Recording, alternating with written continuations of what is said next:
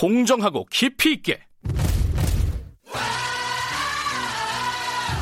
오늘 하루 이슈의 중심.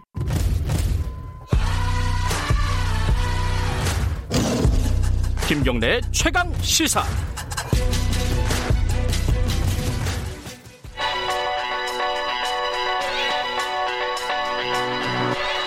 최강 시사 윤태곤의 눈. 네, 윤태곤의 눈입니다. 의제와 전략 그룹 더모아의 윤태곤 정치 분석실장 나와 계십니다. 안녕하세요. 네, 안녕하세요. 뭐 공, 뭐 총선 얘기 계속 네, 어, 금요일마다 하니까. 하고 있는데 네.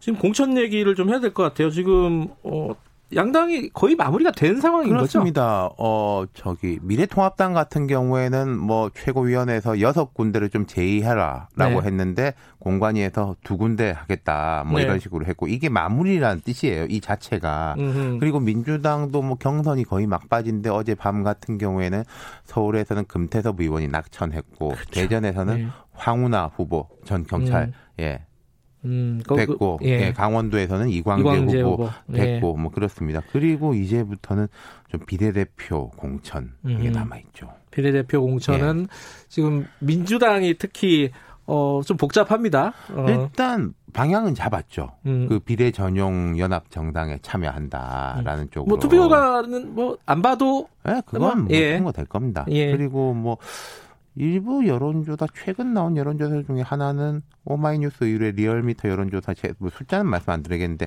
민주당 지지층의 이전도가 높아졌다 예, 예, 이런 조사. 하나 있었어요. 예. 이게 이전에 다른 여론조사하고는 좀 바뀐 건데 네.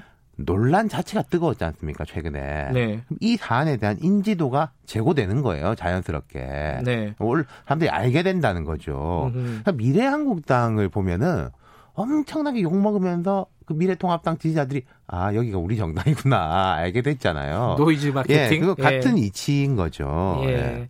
이게 근데 민주당 입장에서는 비례정당 이거 만들면은 자체적인 비례 후보는 안 내는 거예요? 어떻게 되는 거예요? 그렇죠. 제가 뭐 가치의 문제를 떠나가지고 앞에 이제 예. 이정미 의원 뭐 많이 말씀하셨지만 저는 이제 아주 실리적인 거, 예, 예. 어, 현실적인 거에 대해 말씀드리면은 사실 핵심은 비례 전용 정당 창당이 아니라 민주당의 비례 무공천입니다. 아, 그러니까 미래 민주당이 비례를 무공천하면은 미래 한국당이 말하자면은 초과 의석 득표보다 초과해서 받는 거는 줄어들어 버리는 거예요. 그거는 결정이 된 건가요? 어, 무공천을 무공천- 하겠다? 아니 이게 그러니까 이게 예. 당에 참여하자는 논리가 있었고 또 예. 하나의 논리는 백낙청 서울대 명예교수 예. 유시민 노무현 재단 이사장 등의 논리가 이런 쪽이었어요.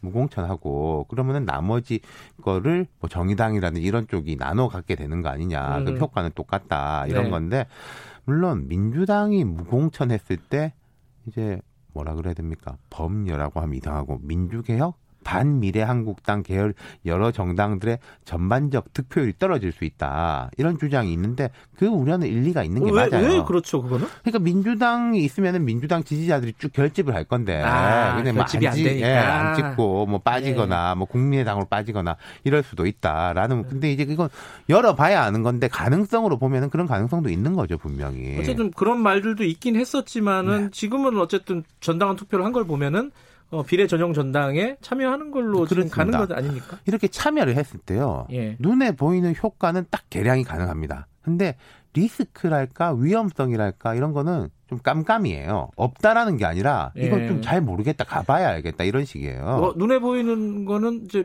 미래 한국당의 무조건 비례 의석을. 줄어든다. 예, 그건 어, 무조건 그거는- 줄어드는 어. 그건 효과는 기계적으로. 분명하다. 예, 예. 리스크는 뭐가 있어요? 7석에서 9석 정도 줄어들 거예요. 예. 자, 리스크는 이런 거죠. 예. 지금 나온 이야기대로라면은 비례연합당이 민주당 파견 후보들을 하는 후보들을 파견하는 형식 아닙니까? 그렇죠.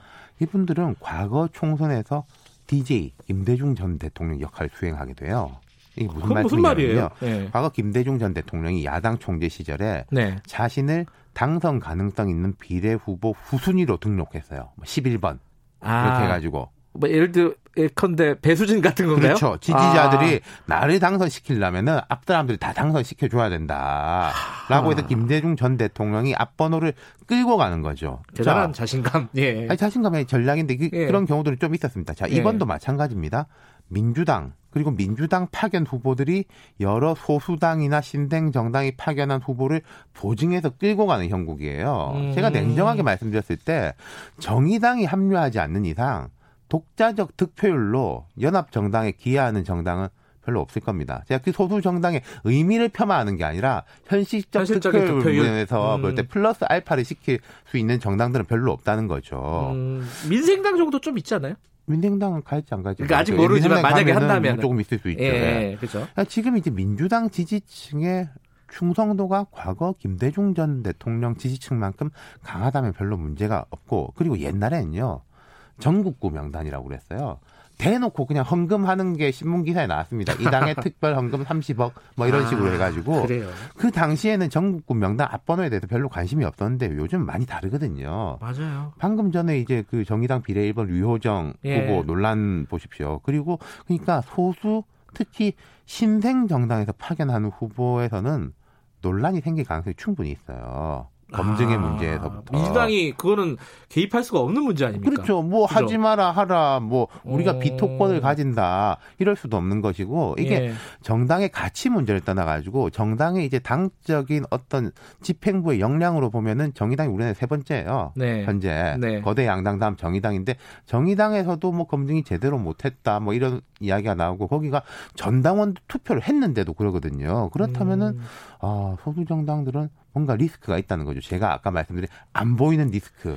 아, 그러니까 예측이 안 된다. 어떤 그렇죠. 사람이 비례 후보로 예. 들어올지. 그리고 뭐 처음에는 예. 그 사람들은 이게 해도 좋은 사람이다 했는데 어 검증해 보니까 이런 거네라고 할 수도. 있고 그리고 그럼 그 연합 정당에서 그런 문제가 생겼을 때는 그 리스크가 그 소수 정당한테 갈 거냐? 아니죠. 전부 다 민주당한테 가는 거죠. 아.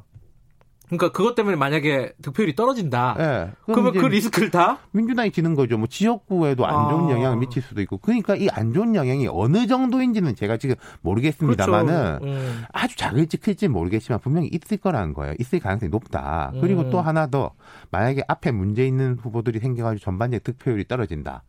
라고 해서 어떤 결과가 나오냐. 민주당 파견 후보들은 다 떨어지는 거예요. 맨 뒤에 바리케이트 치고 있으니까. 하지만 문제 발생한 사람들은 야. 다 붙어요. 예. 그러면 그런 측면에서 보 그냥 선거 공학적으로만 보면은 제가 지금 되게 이제 네. 현실적인 말씀만 네. 드리는 거거든요. 미래 한국당처럼 만드는 게 차라리 맞아요. 그러니까 저는 창당을 하냐 안 하냐라는 논쟁이라면 몰라도 창당 한다라고 하면은 민주당이 자체로 말하자면 직영점을 차리는 게 미래한국당처럼 아하, 컨소시엄 만들지 말고 그렇죠. 훨씬 이제 음. 통제가 가능하다라는 거죠. 창당하냐 마냐라는 것에 대하면은 가치에 대한 판단이 들어가는 건데 네. 연합당이건 그냥 당이건 비판은 똑같다면은 음. 리스크를 줄이는 게 낫죠. 근데 지금 시간이 이렇게 와버려가지고 그 방향을 돌리기가 쉽지 않을 것 같습니다. 그러네요. 미래통합당 얘기도 좀 해보죠. 예. 지금 공천 반발이라고 할까요? 논란들이 좀 계속되고 있습니다. 네. 그렇죠. 김영호 위원장이 자르기는 잘 잘랐는데 심는 건 문제가 많다. 딱 이 정도 평가예요. 사천? 전반적으로 사천 논란? 논란도 있고 예, 뭐 예. 일각에서는 이항구보다 김영호가 더하다 이런 말도 하는데 이항구는 4년 전 새누리당 공관위원장인데 뭐 그 정도까지는 아닌 것 같고 하지만 통산 총선 때 반발 수준은 된다 아, 이런 거죠. 아주 뭐 저기 전례 없이 매끄럽게 진행됐다 이렇게 아, 볼 수는 그렇죠. 없다는 거죠. 지금 홍준표 의원 지금 대구 간다 그러잖아요. 그렇죠. 어, 홍준표 전 대표. 예. 그러니까 TK, PK, 특히 PK, TK가 지금 반발이 많은 네, 거죠. 몇 가지 이유가 있는데 일단 예. 뭐 공천 탈락자들은 원래 다 불만이 있습니다. 그렇죠. 간에. 예, 근데 예. 예컨대 수도권의 찰- 탈락자들은 주위의 핵심 지지자들이 TK 지역에 비해서 그렇게 많진 않아요. 음, TK 지역은 다르죠. 낙천자들 주위에 오래된 당원이나 통합당, 그 한나라당, 새누리당으로 이어지는 전통적 지지층들이 많지 않습니까? 그렇죠.